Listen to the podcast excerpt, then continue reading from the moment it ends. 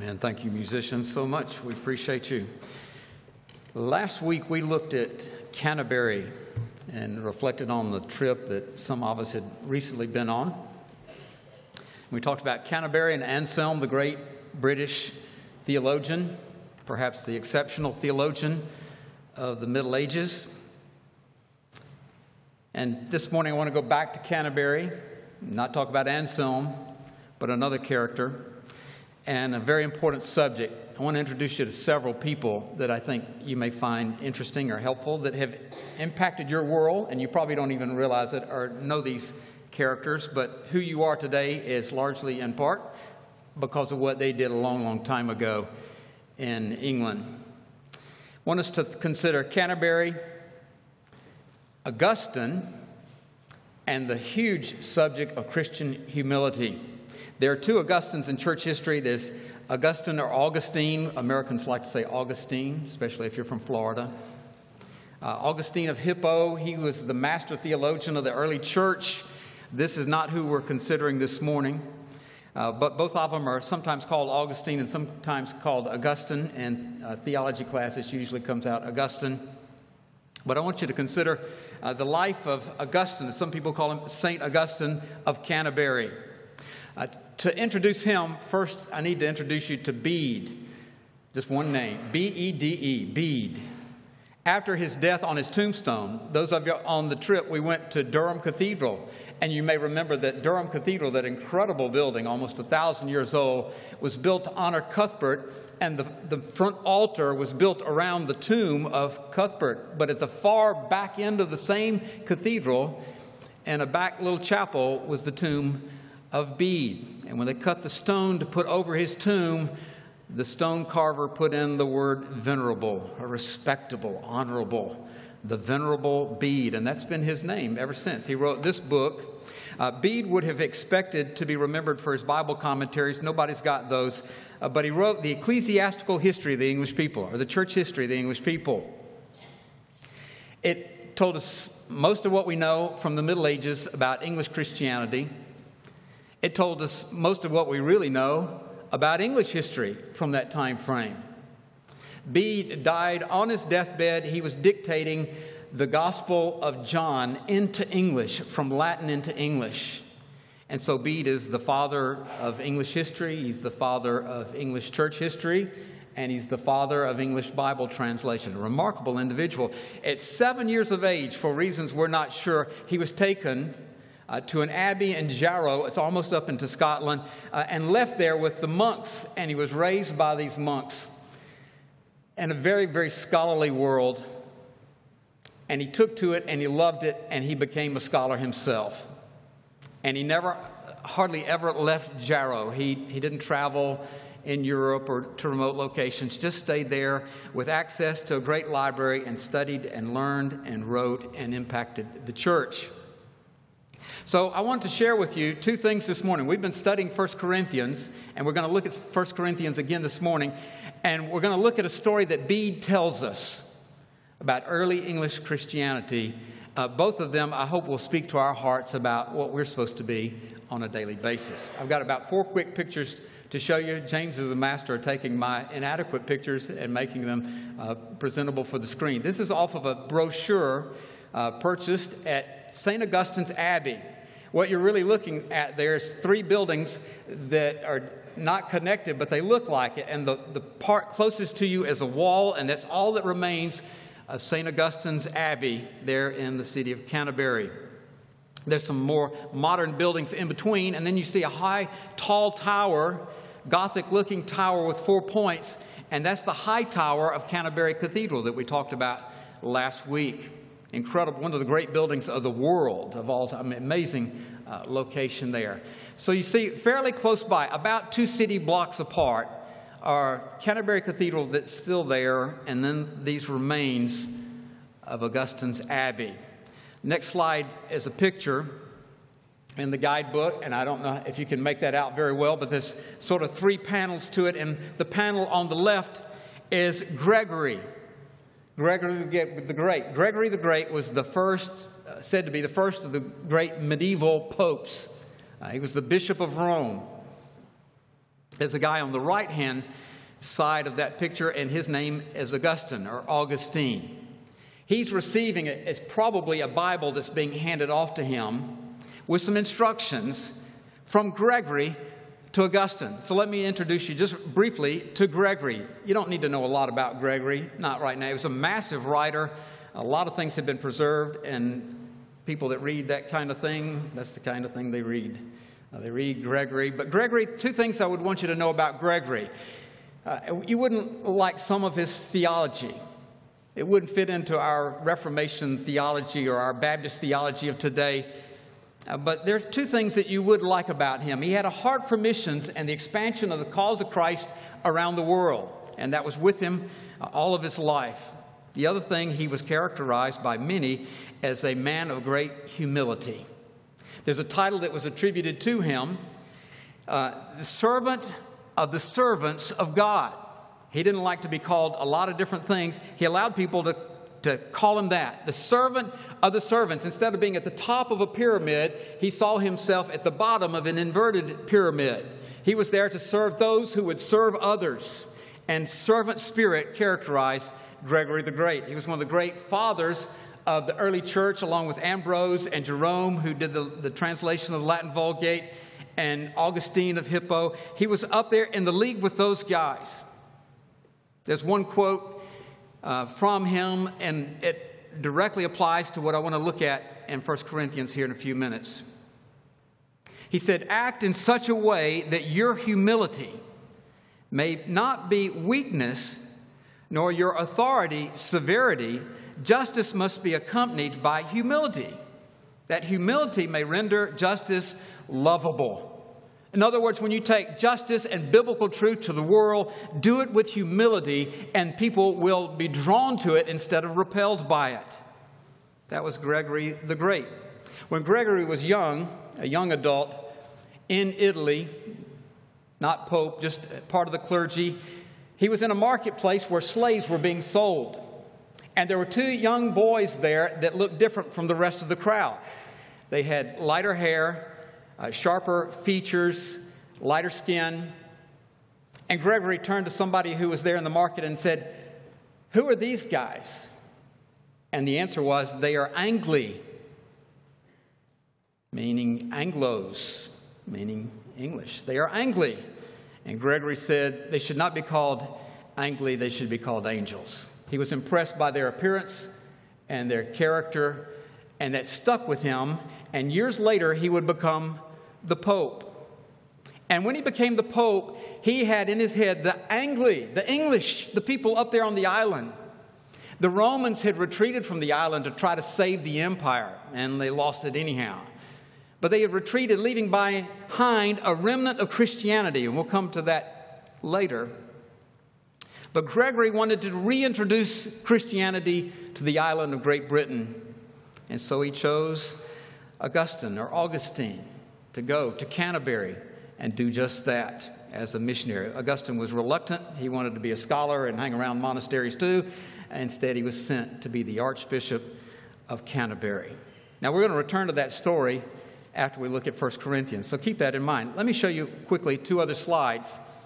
The next is as some of you saw it a couple of weeks ago, uh, the Abbey, uh, the, you see the modern buildings to the top of the picture, the, the ruins of the foundation stones of the Abbey that was there, uh, built after Augustine went there as Archbishop. And they built it into a cathedral like structure, almost as grand as Canterbury Cathedral today. And one more picture of it an artist's rendering of what the inside would have looked like. So it's not as high as Canterbury Cathedral. It's not as long, but it was for its day a stunning achievement, quite a building and remarkable. Now I want you to turn with me in the scriptures to the Apostle Paul's words in chapter 4 to the Corinthians, 1 Corinthians 4, verse 6.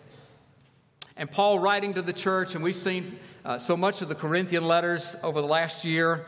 And we know Paul's heart for these Corinthian believers. Sometimes they were wild and crazy, sometimes they were sinful, uh, but he loved them with a father's heart. He loved them with a pastor's heart. And he writes back to the church and he says, Now these things, brethren, I figuratively applied to myself and to Apollos Remember, Apollos was the great preacher that replaced Paul pastoring the Corinthians, and there were factions about who was the best pastor and all that crazy stuff. He says, I figuratively applied this truth to myself and Apollos for your sake, for a purpose of illustration, so that in us you may learn. And listen to Paul's words here. This is the most important verse we'll look at in the passage. So that in us you may learn not to exceed what is written, so that no one of you may become arrogant in behalf of one against the other. The NIV says, Then you will not be puffed up. Paul was concerned with our subject of the morning, Christian humility. And he says, Don't become puffed up. Don't become arrogant. Don't become inflated with your opinion of yourself or your group or your way of doing things. And Paul's calling the church to Christian humility. He says in verse 7 For who, has, uh, who regards you as superior? What do you have that you did not receive? And if you did receive it, why do you boast as if you had not received it?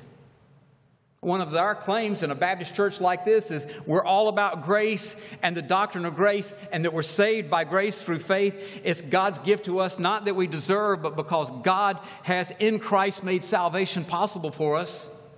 And our biblical claim is that every, uh, every breath that we breathe, every uh, drop of water that we drink, everything that we have comes from God, and it comes to us through His mercy and His grace and His goodness. And so Paul says to the Corinthians, What have you got that God didn't give you? And every now and then we kind of like, well, but I did this and I, I worked hard. And I, but, but Paul said, no, in the end, in the final analysis, God gave you the brains and the ability and the body and the opportunities. What do you have that didn't ultimately come from God? So, uh, sort of deflating our, our pride there on some of that. Paul's cautioning the church to remain humble. In verse 8, he says, You are already filled you have already become rich. You have become kings without us. Now, in case you're not picking it up, when Paul writes, sometimes he's sarcastic. And sarcasm is usually not a good thing. When Paul uses sarcasm, it is a good thing. It's a righteous sarcasm. It's a way of bringing us to an understanding of what's going on. He says, You're, you're rich, you're already filled, and you've become kings without us. That was the mindset of some Corinthians. Apparently, uh, you're so full of yourself, you think you're like a king on a throne. He says, And indeed, I wish you had become kings. In other words, you're not really. I wish you had become kings so that we might reign with you. Wouldn't it be great if we were all kings? But Paul says the reality is we're not. We're something else in Christ. He says, For I think God has exhibited us apostles, last of all, as men condemned to death because we have become a spectacle to the world, both to angels and to men. As I read that over and over uh, this week, I thought of the parade on Crucifixion Friday when Jesus was taken from the praetorium out into the streets along the Via Dolorosa to Calvary and the cross. And there were people carrying banners and signs and guards and Roman soldiers and all the stuff that you know and you've read and you've seen in the movies. And at the back of the parade, here comes the Son of God to die for us. And Paul, picking up on that imagery, says, The real truth is, I think God has taken us, the apostles, and put us at the back of the parade as a spectacle. That's not a good thing. It's a, it's a spectacle of, of the hardships of this life, the potential hardships of this life as a witness to angels and to men what God's ways are and how God works. We are fools for Christ's sake, but you are prudent in Christ. Just a little bit more of that Pauline sarcasm. We're fools for Christ's sake, but you're prudent in Christ. We're weak, but you are strong. You're distinguished, but we are without honor. Uh, Paul is uh, he's really not kind of being hypocritically prideful uh, in this. I, I think he's trying to get them to think. He says, To this present hour, we are both hungry and thirsty, and are poorly clothed, and roughly treated, and are homeless. Anybody want to be an apostle? That was Paul describing the missionary experience of his team as they traveled the, the globe, uh, covered the map, spreading the gospel. He says, And we toil working with our own hands. He was a tent maker, made tents to make money, to pay his own way in missions. That's why we talk about tent making missionaries today who pay their own way. And we toil working with our own hands, and we are reviled, and we bless. When we are persecuted, we endure. It's tough people, Paul says. You want to serve Christ? Don't look for a luxurious, uh, padded, uh, easy go of it. It's challenging, it's tough. And some people don't like you, and they won't like what you stand for, and they won't like what you preach, and they may even hurt you or take your stuff or hurt people that are dear to you. It is tough sometimes being in the cause of Christ. So Paul is saying to the Corinthians, don't be all full of yourself and arrogant and prideful. We're on a different track. We have a different purpose. We're going to glory and heaven's out there someday, and it is very much better. But in the meantime, we serve here with Christian humility through all the challenges and all the hardships and all the persecutions.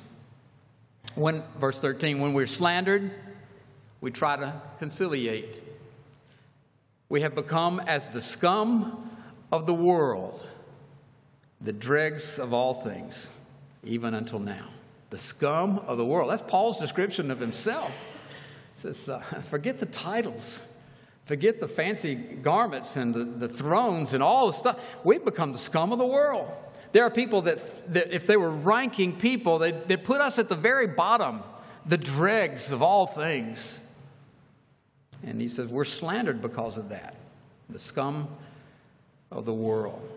So don't, if you, he said, Paul is saying, if you want to be in, involved in New Testament Christianity, don't think it's going to be something that polishes you up and puts you on a throne and, and caters to your every whim. And God's just sitting there waiting to make you happy about everything. He says, it's tough. It's a fallen world. It's a sinful world. Till Christ returns, it is a fallen, broken world. And we are here as ambassadors for Christ, and it is tough, Paul says. He concludes the uh, paragraph that we're looking at this morning saying, I do not write these things to shame you. I'm not trying to embarrass you or humiliate you, Corinthians, but to admonish you as my beloved children. Paul says, Paul is so great. He says, I just love you all so much, and I just don't want you to miss it. I don't want you to think that Christianity is some prosperity gospel thing where God just does everything you want him to do when you want it done, the way you want it done, instantly, and it's just all rosy. No, we're on a battlefield for the cause of Christ, and He calls us home to that. What a great passage of Scripture. And uh, we could go on for a long time on the Corinthian passage, but I want you this morning for the next few minutes to return to our story and go with me back to, not back to Corinth in the first century, but back to Canterbury in the late 500s. And remember, Augustine, not Augustine of Hippo, but Augustine of Canterbury, has been sent on his mission. And he arrives at Canterbury. When he gets there, here's the challenge he is in the lower southeast corner of Great Britain, almost down at the coast where you cross the channel into France. And all that island north of him has got all these crazy groups of people, most of them pagans and what do you do? Where do you begin? The story's complicated by the fact that there are already Christians there and other locations, not down around Canterbury, but there's a Christian remnant there that's left over from the Roman days. The Romans uh, had come, and by that time, Christian Romans had come and introduced the gospel. If you learned in school, and probably most of you did, unless you're the youngest here, you probably learned in school that there came a time when the, the old Britons, the British people, were pushed to the west over toward Wales, and that they were nudged out by Angles and Saxons and Jutes. Anybody remember learning that? If you learned that, you learned that from Bede. All that comes from the Venerable Bede and his account of those occurrences. When those Britons, the early Britons, were pushed to the west, they took their Christian faith with them, and they sustained the church down through many, many years. They were Celtic, like the Irish. We talk about all kind of Irish things around here in March. Uh, the, the Welsh and the Irish and the Scots, they're all Celtic people. And they preserved the Christian faith and they had their own church. And if you were given a choice between Augustine's church and their church, you'd probably join the Celtic church. I think I would. And some of you would have uh, their DNA in your, your physical makeup today. The Celtic Christians were already there when Augustine showed up at Canterbury, but they were way out to the west. And so now on the island, the, the great island of Great Britain, you've got two Christianities Roman Christianity now at Canterbury, and Celtic Christianity to the west and to the north. And so the obvious question arises what do we do about this?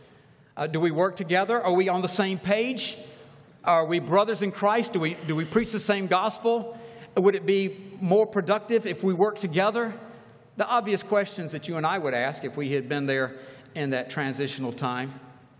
And so the Celtic leadership got together and they said, This is what we'll do. We will send a delegation to Canterbury and we will meet Augustine and we will find out what he's about. We will, we will see what we think of him, and we will see if we can work together with him for the common cause of Christ. Better to be one than divided if we can find unity.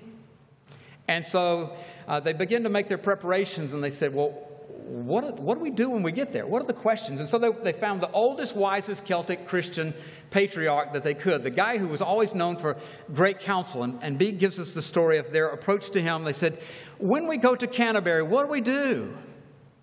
And the old wise man said, When you get to Canterbury and you meet Augustine and the other Christians that have come from the Roman world to our island, when you meet them, if there's a spiritual connection there, uh, then we'll endeavor to work with them because there's no point in working against them, and we can unify and for the greater good of the cause, uh, we can work with them. And so the ambassadors that were to represent the Celtic Church uh, to Augustine said, Well, how do we know? What do we, what do we look for when we get there? And the old wise man said, This is what you're going to do. When you get there, he will be in his place in a chair a throne like chair. He says, I want you to make sure that you get there last. Make sure that he's already there when you get there. And when you go in, uh, he will respond to you one way or another. If he rises out of his chair to greet you as ambassadors of the Celtic Church, he's a brother in Christ. It will be a demonstration of his Christian humility and we will work with these people, and that will be our sign. But if he stays in his seat, he's puffed up and arrogant, as the Apostle Paul says to the Corinthians. And so they said, well, okay. And so that's what they did. And they went uh, across England down to Canterbury, uh, found Augustine. He, they, they delayed to make sure he was in place. By the time they got there, they entered the room to meet Augustine, who had been sent there by Pope Gregory. Now, anybody want to vote? This is when you need one of those audience participation things. Uh, he stayed in the chair, he got out of the chair. Do you think he stayed in the chair or got up? The Celts walked in and stood before him, and Augustine stayed in his chair, and he didn't rise. And the Celts looked at each other and they said whatever niceties they needed to and kind of closed the meeting out and, and they went home and reported back to the leadership back at the base. We went in, we did everything we were told to do, and he stayed in his chair and he never rose to greet us as brothers in Christ. Now, that was a big mistake. Now, Augustine may be a wonderful guy, that somebody made him a saint later. Maybe a great man, may have accomplished many things for the cause of Christ in advance. The Celts were bringing the gospel through Iona into uh, Scotland and then south from Lindisfarne, Holy Island, that some of you went to recently. They were bringing the gospel from the north to the south, and, and the, the church at Canterbury was going to push from the south to the north, and hopefully God would sovereignly bring the two together and evangelize the island. But the Celts went home discouraged and disappointed in what appeared to be the character of Augustine. That was in five, sometime shortly after 597. 597 is when Augustine goes to Canterbury. Very soon after that, the Celts went down and met with him. For over 60 years, that separation continued. Finally, in 663 or 664, the Synod of Whitby, the two churches got together and hammered out their differences. Most of the argument was about when to have Easter. And you wonder, why, why that? And the other argument was about how priests would cut their hair. Uh, but those were the two arguments. It mostly was about authority, I think, and who could tell who how to do what. But they finally, at, the, at Whitby, they hammered out their differences and got on the same page and had a unified English church from that point forward. So they wasted about 60 something years because one guy wouldn't get up out of his seat because of arrogance, because pride had crept into character and, and it was not a good thing. Now, that's a story about English Christianity, and it did impact your world. But what about us? Paul's writing not just to Corinthians, Paul's writing to us. And he's saying to all of us, and you might be here as a pastor or a deacon or a trustee or a Sunday school teacher, or you might have some grand role um, in the cause of Christ, or you may think of yourself as insignificant. We are on common ground at the foot of the cross. And Paul was right when he said, What do you have that you, that you weren't given? Everything you have, you have by grace. And it calls all Christians to Christ and away from arrogance, to humility. And out of that humility, the church can go forward in astounding ways. And travels in Zambia, I've learned from Zambians and Malawians both the virtue they cherish most above all else is humility. And they will pick up on humility or the lack thereof very quickly. And that's just because they're human. It's, it's, it's a universal thing. And the lack of humility will defeat the cause of Christ. You say, well, I'm, it's hard to be more humble than I am. I just, you know, I, people, we're not talking about having a low self esteem or something. We're talking about your attitude about other people. And Paul says to the Corinthians, and Bede, is, Bede was uh, really more pro Canterbury than he was Celtic. That's, those were more his people. But he tells that story to say to the church in the Middle Ages don't be like that. Get up out of the chair. Don't be arrogant and prideful and boastful. Jesus wasn't. Paul, by his testimony this morning, Paul wasn't. Peter wasn't. The giants of the Christian faith are characterized by humility and they not only teach us to be like that, they model it for us and say, This be that your personality won't hinder the cause of Christ, that you won't become an obstacle or a, a, stumbling block to people coming to Christ or doing great things for the kingdom. We are a society, a community of the humble strong in character. It doesn't mean that all Christians need to be milk toasty and wishy washy and weak and run over by the world. That's not what Paul's saying. That's not what Bede was trying to convey by his story.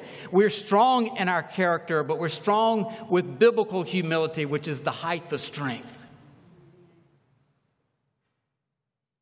Augustine would have been stronger had he stood from his chair and greeted those men as brothers. That would have been real strength. Now, you've got to go home and work on your own personal application because uh, where you're called to be and the circumstances in which you're to communicate humility, uh, it's going to be different for everybody a little bit. But the unifying, uh, universal principle for all of us is Christian humility. Don't become uh, convinced of your priceless worth to the church as though the church couldn't function without you. We bury people all the time around here, and, and the, the church goes on. We've got 2,000 years of church history, and uh, how, how can we possibly be making it without the, the believers from the book of Acts? And the church goes on. And sometimes the second and the next generation and the one after that are stronger than those that preceded them. We are not called to be arrogant or prideful or irreplaceable. We are here as servants May it be, we don't need any titles or banners over us or anything like that or pictures demonstrating this, but might it be true of each of us in these coming days that that title attributed to Gregory a long, long time ago would be true of us a servant of the servants of Christ. And when you walk through these doors, you're not coming in here to get what you want, whether it's music or the style of preaching or the, the cushions on the pews or the, anything else. You're here to be a servant of the servants of Christ. If you can get that into your head and your heart, this will be a phenomenal church. And many of you have already grasped that, and it's a beautiful thing to see. We are here to be the servants of the servants of Christ for God's glory because everything we've got was given to us. And we'll talk about that in the evening service. Bow with me. Father, we're grateful this morning that we are recipients of your profound and overwhelming grace. There indeed is nothing that we have that was not given to us through your mercies and your goodness. And so we pause to give thanks. Lord, we are humans, so there's something within us all that might incline toward a faulty attitude of pridefulness within us. Lord, would you deflate our pride and our arrogance and our boastfulness and help us, Lord, this day to be servants of the servants of Christ. Uh, teach us what biblical humility looks like and help us to live it in our daily life experience that this church and your church around the world might go forward with fresh life and fresh encouragement. So that when the Celtic believers of our world come before us, they'll find love and encouragement and that they will be built up in the faith because of how we respond to them. We ask for your help in that. We do so in the name of Jesus. Father, I pray for anyone here this morning who might have never given his or her life to Christ, and I pray for believing faith and encouragement. I pray that they might be drawn by your grace to your presence. Lord, we look to you in faith. We do so with thanksgiving. In Jesus' name, amen.